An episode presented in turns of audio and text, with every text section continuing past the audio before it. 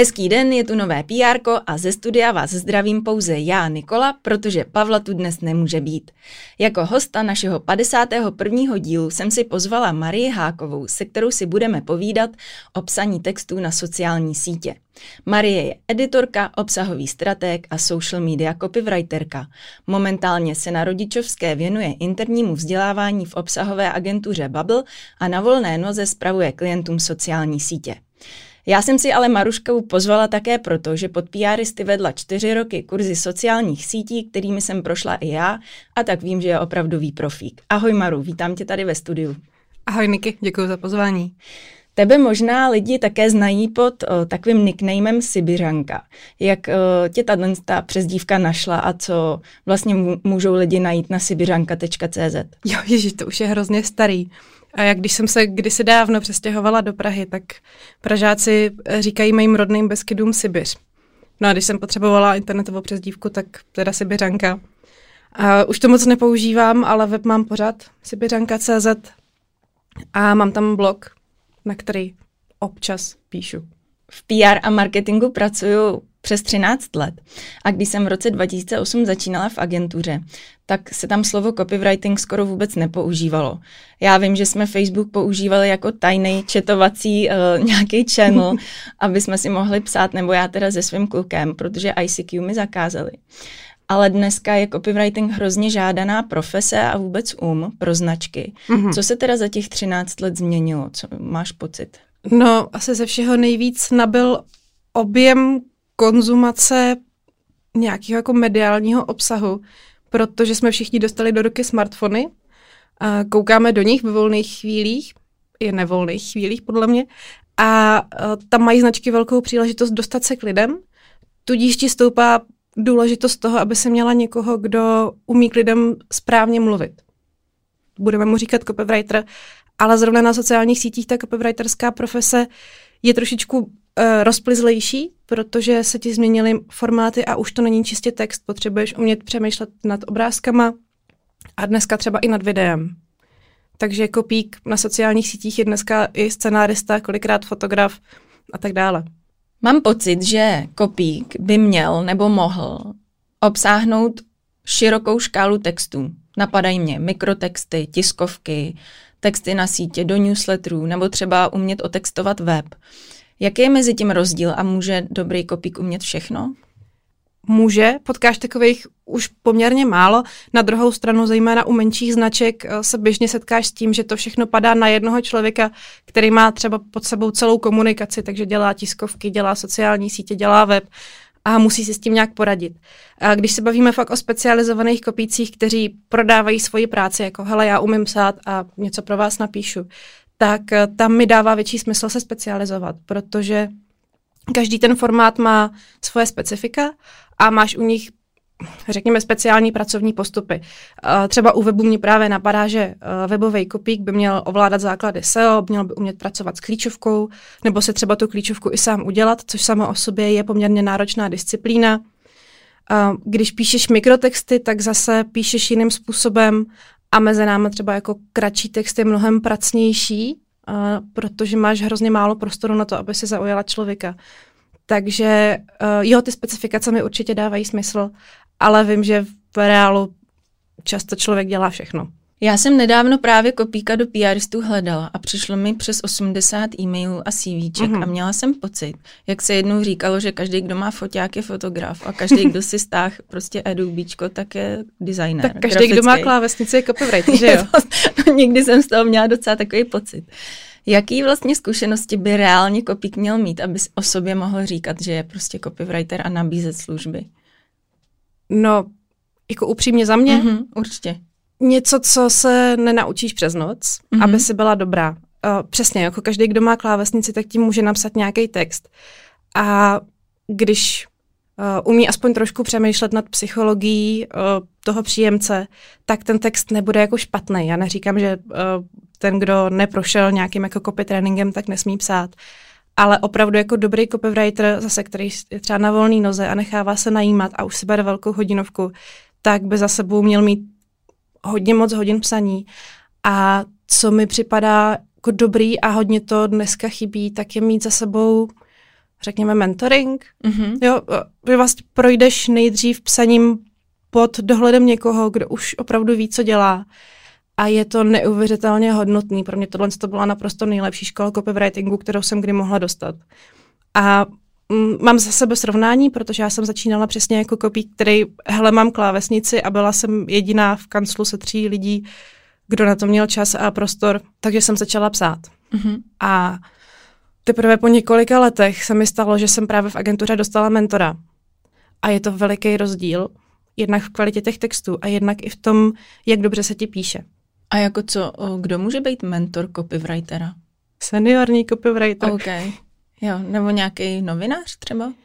Ale spíš bych to přirovnala k řemeslu, že třeba kdysi dávno, když si chtěla být kovář, tak si šla do učení k jinému kováři, mm-hmm. který už koval hodně let. A tak úplně stejně je kopík, který už to má hodně pod palcem a ví, co a jak udělat, kde škrtat, jak nad tím přemýšlet, a jak si poradit, když nevíš, kudy do toho, tak tě vlastně tyhle ty věci naučí a nemusíš na ně přicházet bolestně. A zároveň mě třeba můj mentor naučil jako si o sobě tolik nemyslet a nemyslet si, že to, co dělám, je umění. Jako není. Super. jo, to je obecně dost um, v neprospěch marketáka si myslet, že dělá nějaký umění. Jo. No, ono ti hrozně pomůže, když z copywritingu prostě vyndáš vlastní ego, protože nepíšeš věci pro sebe, ale píšeš je pro klienta. A když z toho tři čtvrtě věcí vysekáš, protože tam nemají co dělat, tak si sice přišla jako o svoje pracně pozbíraný písmenka, ale ten výsledek je mnohem lepší. Mm-hmm. Takže přestat brečet nad tím textem je jako dobrá schopnost. Pojďme se teď podívat do té každodenní činnosti kopíka a o tom, jak vlastně vznikají texty na sociální síti, jaký by měly mít parametry. O, napadá mě nějaká první věc, o kterou by se kopík měl začít o, zajímat, když pro značku nebo klienta začíná pracovat, tak mě napadá tone of voice když třeba ale značka takovej nemá, nebo jak by měl prostě postupovat? Jo, uh, hele, ona vlastně není první, ona je třeba třetí. Uh-huh, uh-huh. A úplně první věc, a já se často setkávám s tím, že to značky nemají, hlavně ty menší. Uh, úplně první věc uh, by měla být, kdo jsem, co kam jdu a za kým. A z toho ti potom už to voice vyplyne a vyplynou ti z toho i další věci, třeba jako o čem vlastně mluvit, co furt dávat na ty sociální sítě tohle to už z toho vyplývá. Takže to, tohle je ta úplně první věc. A máš pravdu, že se hodně často stává, že se značka najme kopíka a tyhle ty věci mu nedá. Takže jo, měl by se na ně určitě doptat a pokud uh, nevědí, co mu vlastně mají dát, tak uh, v ideálním případě dobrý kopík, právě třeba ten, který už jako prošel mentoringem a ví, co chce, ví, co čím jde, tak uh, umí citlivě uh, s těma svýma zadavatelama tohle to vyřešit, aniž by na ně bafnul jako dej mi to of voice, nedáš do pryč. tak, mm-hmm. tak ne, umí je k tomu jako hezky navést a umí vlastně ten proces projít s nima. Ale to už vlastně není práce copywritera, to je práce brandiáka, kterou copywriter uh, v dnešní době často supluje, ne simuluje, supluje, protože to zase souvisí s tím, jak nám prostě stupnul objem potřebného textu a je to jako mnohem větší spotřebák, tak vlastně přesně tahle ta role na kopíka padá, protože jako není čas. Měl by být copywriter u vymýšlení toho obsahu? Nebo by to měl, měl vymýšlet hned sám? Uh, určitě by měl být a to platí vlastně pro všechny disciplíny, kde copywriter mm, má nějakou roli. Právě třeba u webu bývá hodně problematický, když přijdeš za copywriterem už s hotovým návrhem webu a máš tam jako okýnko a jako sem chceme text, může to být 300 znaků. Může se ti stát, že vlastně to, co potřebuješ říct, se ti do 300 znaků nevejde, nebo naopak 300 znaků je na to hrozně moc, anebo třeba ta informace je vlastně potřeba podat úplně jinak. Takže ano, copywriter by měl být u toho. A stejně tak, když uh, vymýšlíš věci na sociální sítě, tak uh, kopík by měl být u vzniku té myšlenky, nebo minimálně bys mu ji měla předat. Mm, velmi špatně funguje, když třeba značka pošle svýmu najatýmu kopíkovi hotový obrázek a jako vymyslete nám k tomu něco vtipného. Ona jako vždycky si něco vytáhneš z paty, aby to jako bylo dobrý, ale uh, už se ti tam vlastně ztrácí celý záměr toho, proč to ta značka dělá. Když to, když jdeš úplně takhle od toho základu, od záměru a kopík je u toho, tak uh, ta práce je mnohem jednodušší, jde to mnohem líp a vlastně dojdeš k mnohem lepším výsledkům. Mm-hmm. Jaký by ty texty na sítě měly být? Napadá mě něco jako jednoduchý, aby to pochopili i rodiče a babička. Platí měli to by, pořád. Měli by být dobrý. Ne, um, já odkážu asi na minulý díl, mm-hmm. na Martina Vaskéze, který se mi teda moc líbil, a já mám cross promo, tak Martin tam říkal jednu hezkou myšlenku, že vlastně naše pravěký mozky zajímají dvě věci. Uh, co můžu sežrat a co může sežrat mě. A on mluvil o tom v kontextu prezentování a Kopík vlastně dělá to samý. Kopík prezentuje značku. A úplně tím samým způsobem by měl přemýšlet a měl by vlastně tyhle věci nabízet svýmu publiku. Uh, nabízet jim to, co to publikum zajímá. To znamená, co, co oni jako z toho, něco, co je pro ně užitečný, co jim dá nějakou výhodu. Neříkám jako evoluční výhodu, ale prostě výhodu. Jo, takže by měli být v tomhle jako v první řadě v tomhle dobrý. Uh, měl by být dobře vstřebatelný na sociálních sítích, zejména máš už jako hrozně, hrozně krátký attention span, uh, čas, kdy věnuješ pozornost. A zároveň máme mozky už unavený tím koukáním do sociálních sítí. Pro mozek je hodně náročný třeba číst texty z mobilu. Takže uh, čím jednodušší a líp vstřebatelný, tím lepší. Většinou se ti i vyplatí třeba psát kratší věty.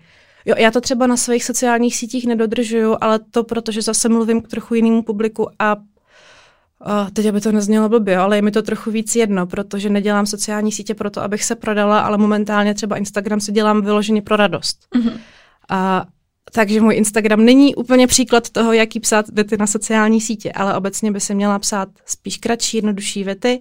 To tě třeba právě moc hezky naučí mentor. Mm-hmm. Jo? Uh, zamyslet se nad tím, jak by si to mohla zjednodušit, uh, zasekat.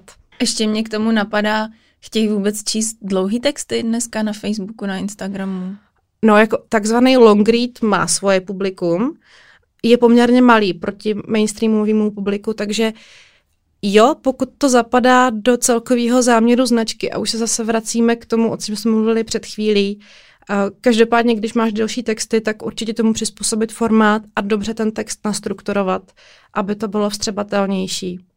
Jo, a já se hodně odkazuju na mobily, protože dneska z mobilu čtou skoro všichni, skoro všechno. Jo, mm-hmm. Když sedíš v práci, tak samozřejmě děláš věci na počítači, třeba vytváříš jako kopík svoji práci většinou na počítači, ale musíš počítat s tím, že většina konzumentů, hlavně na sociálních sítích, to bude číst z mobilu. Jasně. A bavíme se třeba o víc než 90% lidí. Ale jestli se ještě můžu vrátit k tomu, jako jak mm-hmm. psát na sítě, tak eh, když jsem právě přemýšlela, kolik toho asi tak jako člověk může vstřebat, tak jsem si schválně spočítala, kolik uh, postů asi tak jako stihnu přečíst. Jo, lidi koukají na sociální sítě v průměru tři hodiny denně. Uh, když budu počítat, že nějakých pět sekund koukám na jeden post, když mu aspoň trochu věnuju pozornost, tak to máš 12 postů za minutu. A když to jako rozložím do těch tří hodin, tak je to přes 2000 postů, který nějak jako mám střebat. Mm-hmm. To je hrozně velká konkurence obsahu, mezi kterou by ten tvůj text nebo ten tvůj obsah, který chceš předat, měl vyčnívat. Mm-hmm. A to znamená, že by si měla zaujmout hned na první pohled během prvního zlomku vteřiny, protože když to neuděláš, tak na sociálních sítích upadneš zapomnění, protože jsi jeden pohyb palce od toho, aby si ten konzument přečetl něco jiného nebo se podíval na něco jiného. Takže texty na sociální sítě by v první řadě měly být zajímavý úplně od začátku. A ale tu pozornost nám stejně nejvíc upoutá asi fotka nebo jo. video, který se rozjede, že jo? Je to tak a je to zase daný tím, jak už jsou ty mozky unavený, protože obrázky jsou mnohem jednodušší na sledování, takže pokud někdo vyloženě jenom tak brouzdá sociálníma sítěma a narazí na delší, složitější text, o který jako v uvozovkách nestál, nevěděl, že k němu přistane, tak má velmi malou motivaci se jim prokousat. Mm-hmm. A mnohem jednodušší je koukat na obrázek, koukat na video, proto třeba dneska tak strašně frčí TikTok, Jasně. protože je to rychlej sled videí, který je jako hodně zábavný. A mnohem s nás uvolňuje dopamin z mozku, než čtení dlouhého náročného textu. A když jsem ale v zákaznickém stádiu, kdy se o tu danou věc hodně zajímám a jako chci se o ní dozvědět víc, tak ten long read může být na místě. Jo, protože zase v něm předám mnohem víc informací, je to mnohem hodnotnější, ale už musím mít toho cílového čtenáře v nějakém stádiu. Musím vědět, že, že už je na to připravený. Měl by mít takový text nějaký cíl? Že už ho stvořím s nějakým cílem? Každý text by měl mít cíl. A jaký jsou takový třeba? Nějaký po, příklady? Počkej, jak teď tu otázku myslíš? Můžeme se na to podívat vlastně z obecného mm-hmm. hlediska, jestli mý texty na sítě pod nějakou značkou nebo osobním brandem už mají mít nějaký cíl něco prodat nebo nějaký followery nebo něco takového. Rozumím. No, ale asi ne vždycky se snažíš prodat a zejména na sociálních sítích to nebývá moc úspěšný, protože když eh, na tvrdo furt jenom prodáváš, tak to vlastně málo koho baví. Podívej se na to spíš z jiného pohledu. Sociální sítě vznikly proto, že se na nich lidi uh, baví, chodí se tam mentálně odpočinout. Nechodí se tam pro leták z Kauflandu primárně. A, takže počítej s tím, že jim vstupuješ do velmi osobního prostoru a měla by si s ním jako s takovým zacházet. Ale ano, mělo by to mít uh, svůj cíl a měla by se vlastně vždycky vědět, uh, co, co chceš, ať už je to třeba uh, nějaký upevnění vzájemného vztahu, uh, nebo třeba jenom předání nějaké informace, ale je dobrý vždycky dělat uh, posty na sociální síti s nějakým záměrem, pokud se značka. Může to klidně být záměr jenom zlepšit lidem den. Mm-hmm. Ne, nemusíš se snažit prodat, ale zase mělo by to spadat do DNA tvojí značky, měla by si od toho úplně základního směřování, co naše značka chce dělat, tak jo, když ke mně sedí, že zlepšuju lidem den, tak pak můžu na sociální sítě dělat úplný banality, které nemají za úkol nic jiného, než zlepšovat den, ale v lidech to celkově upevňuje ten pocit, jako jo, tahle značka tam mi zlepšuje den. A měla by se vlastně vždycky uvědomovat, kde na uh, tvojí cestě zákazníka ta daná věc, kterou teď píšeš nebo vymýšlíš, uh, tak kde stojí. Mm-hmm. Je rozdíl mezi textem na Facebook, Instagram, Twitter a další jiný sítě, kam ho budu potřebovat dostat? Mm, jo, no mnohem větší rozdíl je teď ve formátech, v jakých se ty informace distribuují. Zejména Instagram už teď trošku vymyká a role textu tam eh, jde mnohem níž. V zásadě ten rozdíl je malý, protože vždycky by si měla zaujmout během prvních uh, zlomek sekund, to platí, mm-hmm. ale na Instagramu třeba budeš mnohem víc vymýšlet, jak to vizuálně uchopit a ukázat a pak to teprve doplníš textem. Na Facebooku si asi textovější, no na Twitteru si hodně textová, ale ty zákonitosti tam jsou vždycky stejný. Co emoji? Hodně málo vůbec, uh, nebo jsou tady nějaké jako strategie tady na tohle? No, musí ti to sedět ke značce. uh-huh. Jo, uh, jsou značky, uh, které jsou uh, hraví, tak jako diblíkovský, tam ty emoji k tomu jako sedí hezky, ale pak se ti kroutí prsty u nohou, když to třeba použije prostě uh, já si počím z reklamy Airbanky, jo, nějaká ční banka uh-huh. a, a, a napíše větu, která je složená z emoji, tak uh, uh, Jasně, nedává to smysl. Nedává to smysl hmm. a vlastně značku najednou pozicuješ někam jinam, než jsi s x hodinama práce předtím posunula. Mm-hmm. Takže emoji jako klidně, ale musí ti k tomu sedět. A hashtagy? Mají se používat pořád, dávají nějaký smysl, přinášejí nám něco.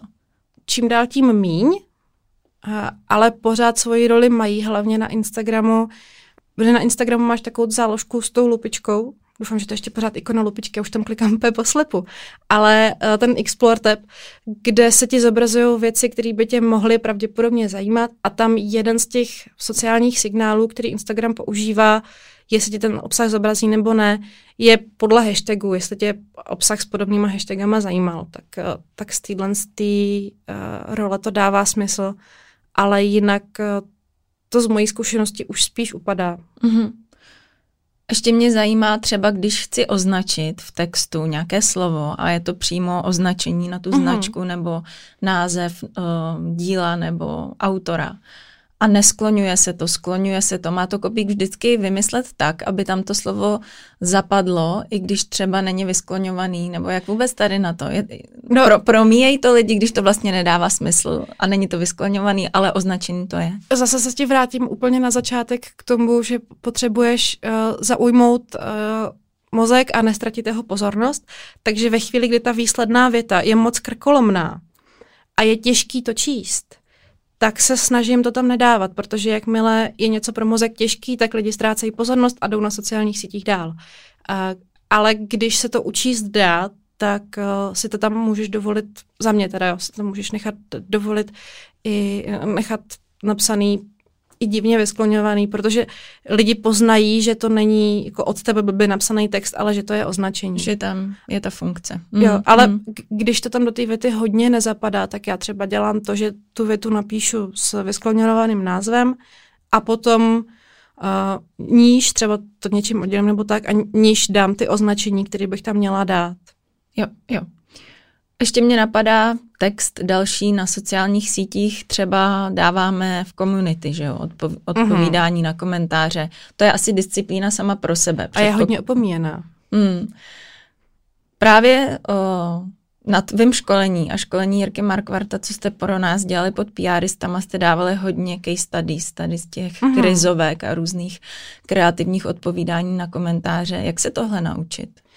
No, za mě asi v první řadě na to trošku musíš mít povahu, že všeobecně by si měla být schopná být k lidem laskavá a odpustit jim, i když si myslí, že se chovají neúplně hezky. Nemít prostě v tom ego, aby ti to nenaštvalo. No, ale hmm. jako ne úplně každý je toho schopný, ale jinak ano, můžeš se to naučit. Um, když tě něco na sociálních sítích, nějaký komentář hodně naštve, tak uh, nemusíš odpovídat hned. To je velká výhoda toho, že to není osobní kontakt, ale že se můžeš nadechnout, vydechnout, jít se napít, jít si namíchat vodku s něčím a, a, a odpovědět potom s klidnou, uh, s klidnou hlavou. A jsou lidi, kteří se to podle mě nenaučí nikdy. Ale jo, na, naučit se to dá, asi tréninkem. Ale a tohle je prostě disciplína, která tobě fakt jde, mám pocit. No já jsem sama jako překvapená, protože já v, v uh, osobním životě, když mě někdo naštve, tak uh, se nedokážu jako nadechnout, vydechnout uh, a pak mu to říct klidně. Učím se to až teď se svým malým dítětem, ke kterému se snažím být laskavá. A to je možná pomůcka, která by mohla někomu pomoct. Představit si, že mluvíš na hodně malý dítě, anebo třeba na svoji babičku, který není úplně všechno jasný, protože lidi ti osklivý komentáře často nepíšou, protože by byli zlí zákařní a idioti, ale něco je rozčililo, oni to jako za sebe vypustili a, a jdou dál. Jo, mm-hmm. a mhm. nechali tam tu hnusnou emoci, uh, ale ne, ne se zlým záměrem ti ublížit, ale jako sobě ulevit. Aha, jasně, jasně. Takže když se na to podíváš z tohohle úhlu, tak si řekneš, OK, tak jste si jako paní Ilono ulevila, omlouvám mm-hmm. se všem Ilonám, OK, a zkusit rozklíčovat, co jí ve skutečnosti trápí a odpovědět na to um, už jako uh, klidným způsobem. A co jsem uh, vždycky ráda používala, je metoda sandviče. Když si představíš uh, housku, náplň housku, mm-hmm tak uh, hodně pomáhá otevřít právě odpověď něčím neutrálním nebo milým, čím uh, si otevřeš cestu do srdce toho člověka. Ano. Pak mu řekneš to, co potřebuješ, slušně, bez nějakých invektiv a tak. Můžeš tam třeba napsat a pak je smazat, jenom to proboha neodeslat dřív. Mm-hmm. Uh, jo, když ti pomůže to napsat jako hnusně a pak to přepsat na hezký, tak klidně můžeš a pak to zase uzavřít něčím neutrálním nebo třeba příslibem něčeho, co toho člověka potěší. Samozřejmě ten příslib bys pak měla splnit. Jo, ale tím pádem do toho čtenáře dostaneš tu informaci, kterou potřebuješ a zároveň ho nenaštveš ani na začátku, ani na konci. A často odpovídáš ne pro toho daného tazatele nebo toho naštvaného člověka, ale na sociálních sítích často odpovídáš i pro někoho, kdo jde jenom kolem a ten blbý komentář si čte. Jasně. A i toho je fajn neznechutit tím, že odpovídáš hnusně a ostře. Mm-hmm, mm-hmm, rozumím, to je super, to je super. Pro koho ty třeba takhle ty komentáře odpovídáš? Teď momentálně pro nikoho a je to moc hezký životní období. Ale dělávala jsem uh, Škodovku, dělávala Aha. jsem Sasku, to byla asi největší škola klidu při mhm. odpovídání. Mm-hmm. A potom další značky už byly vlastně hrozně jednoduché, když jsem třeba dělala Jamesna, tak uh, tam se komunity, to odpovídání na sociálních sítích dělalo skvěle, protože celkově do tonality té značky patří uh, něco trošku jiného než úslužný jako dobrý den, to je nám moc líto. James mm-hmm. měl uh, v té době pozici takového jako trochu drsňáka od baru, takže jsem si mohla dovolit odpovídat trochu jako sarkastičtěji a hezky to k tomu sedělo, tak to mě třeba hrozně bavilo. A jak to děláš, když přeskakuješ takhle vlastně mezi třema osobnostma třech značek, abys dodržela ten tone of voice a vlastně tu, to, nebo nějaký ten, no, prostě tu tonalitu. Ale když děláš těch značek málo, tak si myslím, že není velký problém to udržet. Ale to je asi stejná otázka, jako by se stala třeba herce, jak jako je schopný hrát v několika rolích uh, různý postavy. Tak um, asi to je za mě podobný. Um, kdybych toho měla hodně, tak bych asi si pomáhala nějakým jako poznámkama bokem, co a jak, ale myslím si, že není udržitelný, aby si odpovídala třeba za 15 značek najednou, takže toho bych se nebála. A jo, je to asi přeskakování z role do role. Jak se textuje taková reklama na sítě?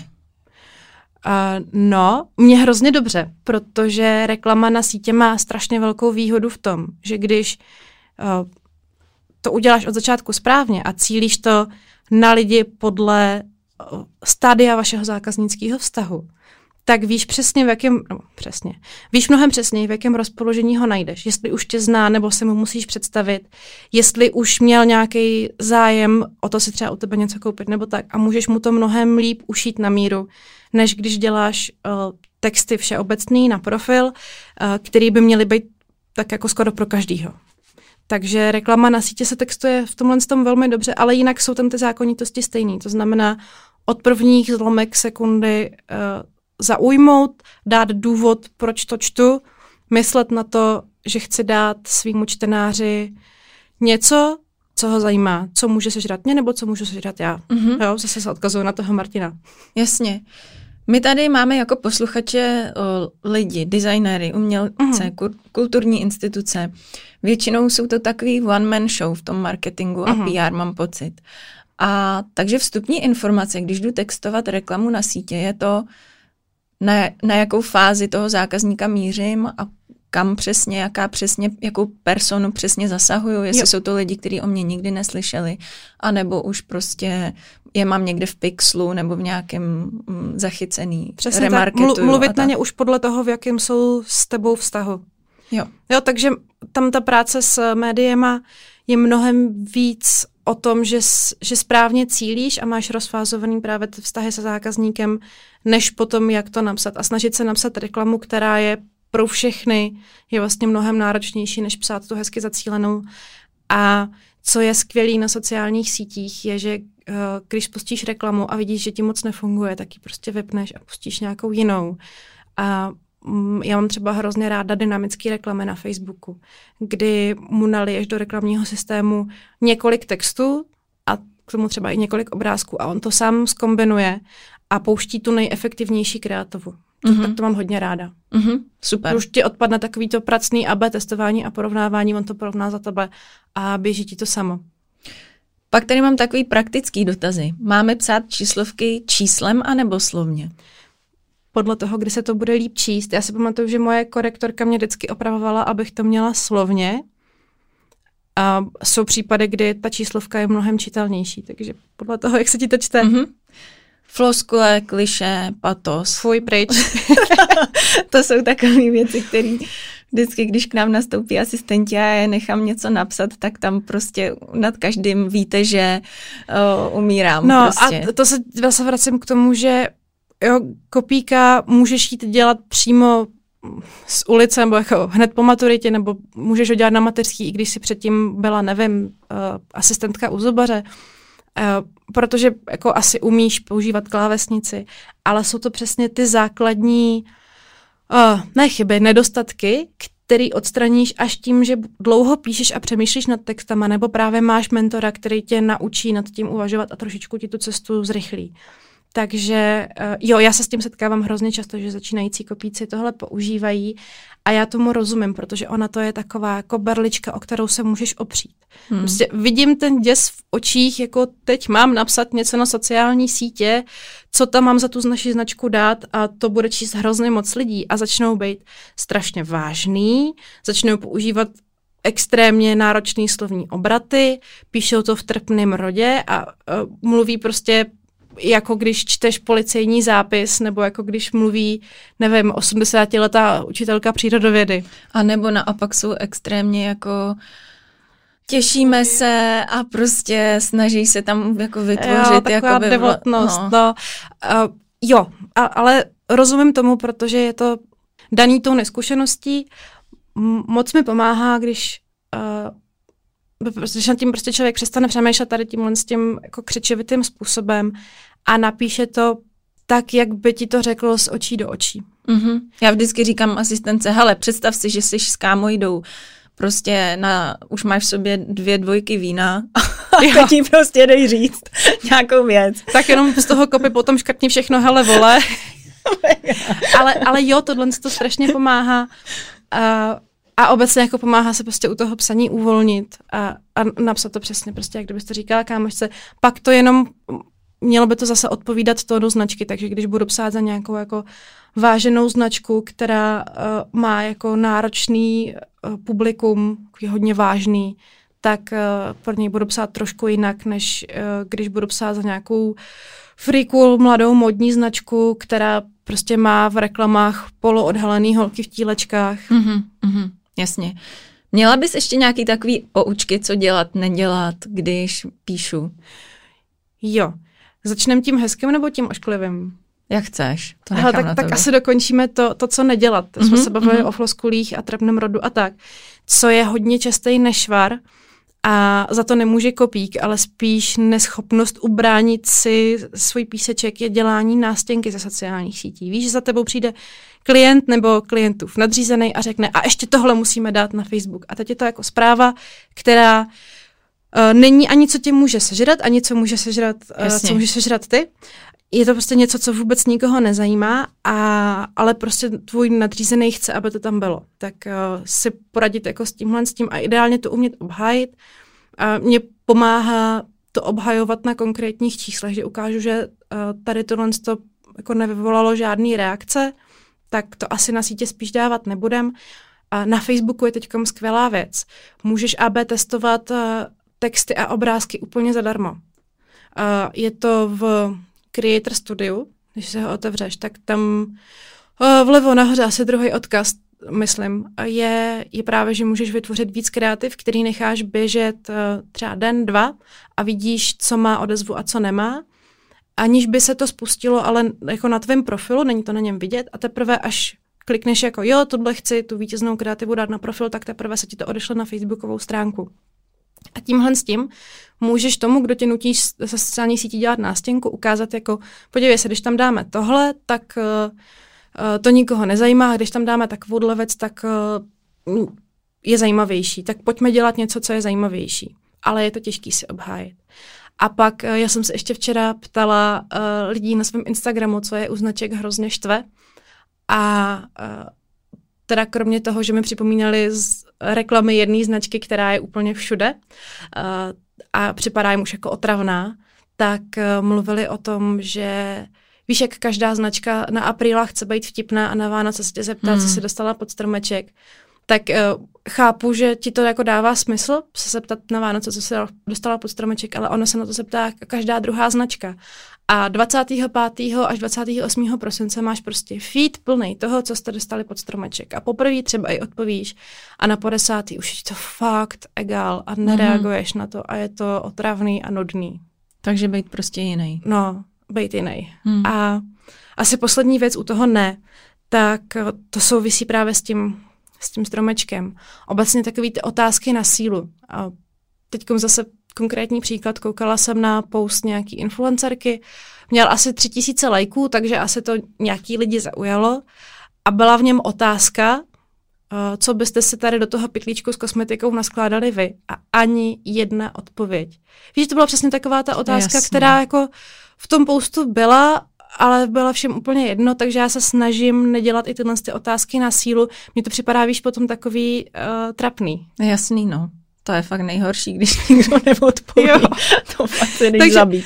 a, a je to pracnější, ale můžeš psát texty tak, aby lidi měli chuť na to reagovat, aniž bys tam tu pitomou otázku dávala. Mm-hmm. Jo, o, čím se dostávám k tomu, co dělat? A to jsou věci, se kterými se ten tvůj čtenář může stotožnit. Řekne si jako, jest, tuhle situaci znám, nebo jo, tohle to mě strašně zajímá, nebo ideálně, ježiš jo, a přesdílí si to na svůj profil. Víš, že fakt jako to uh, mu mluví z duše.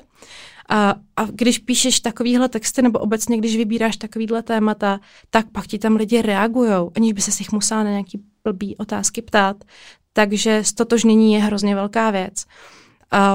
zase třeba na uh, těch alkobrandech, co jsem jednu dobu dělala, jsem si to vyzkoušela, že když jsme udělali nádherný vizuál, boží fotku a k tomu vlastně jako strašně vtipný claim, který kdyby byl na billboardu, tak by to podle mě byla fakt pecka. Tak na sociálních sítích uh, o to skoro nikdo nezakop, protože to prostě bylo moc reklama. Jasně. A když jsme udělali potom něco jiného, s čím se přesně člověk mohl stotožnit, uh, sedělo to k němu, tak uh, to byl velký úspěch.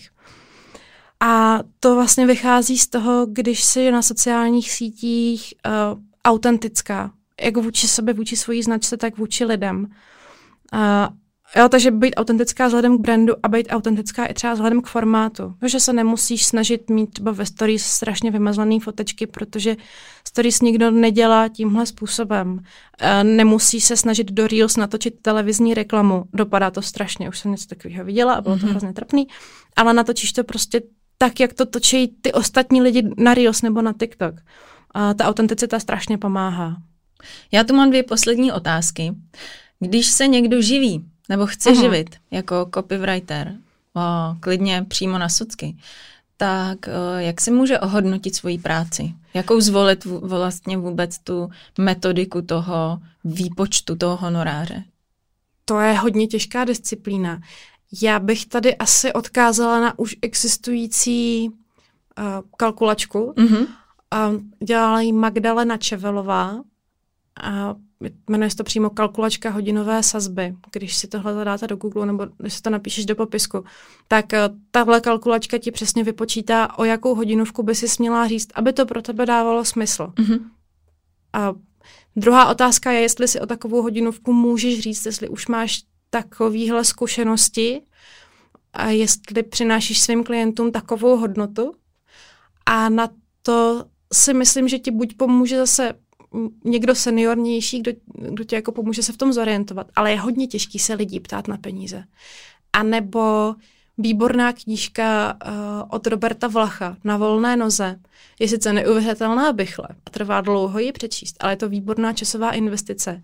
A ta ti trochu pomůže v tom právě, jak, jak rozklíčovat, jestli tvoje práce má takovou hodnotu, aby se mohla říct takovou hodinovku, jakou potřebuješ. A taky hodně hezky provádí tím, jak jako postupně zvyšovat. Takže můžeš začít na trošku nižší a když vidíš, že za, tvoji, že za tuhle hodinovku uh, je o tvoji práci zájem a klienti jsou spokojení, tak můžeš hodinovku zvýšit a takovou metodou pokus omyl zjišťovat, kam až si můžeš dovolit vystoupat, aby to bylo relevantní.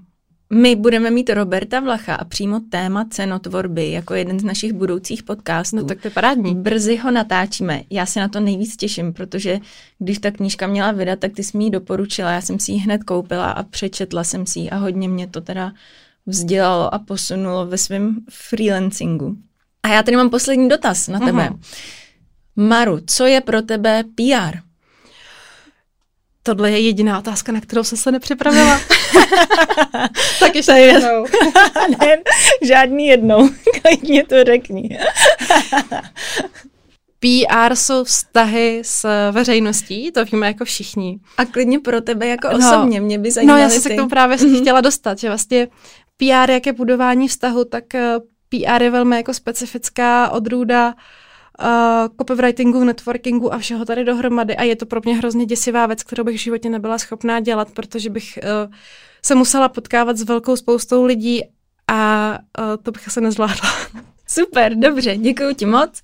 Já ti děkuji za tenhle skvělý díl. Myslím si, že jsme to vzali široce i detailně, mám z toho radost a jsem hrozně ráda, že jsem tě zase potkala po delší době. Já taky děkuji. Chceš ještě něco vzkázat na závěr našim posluchačům nebo k tématu? No já bych jenom vypíchla to, o čem jsme se bavili, protože si myslím, že se na to hodně často zapomíná a to je prostě dřív, než se pustím do nějakého psaní a vymýšlení na sociální sítě nebo kamkoliv jinam, také ujasnit si, kdo jsem, co chci, na koho mluvím a co chci, aby se stalo potom, co si ten kousek textu nebo co ten mediální obsah uvidí, tak prostě co chci, aby ten člověk potom udělal.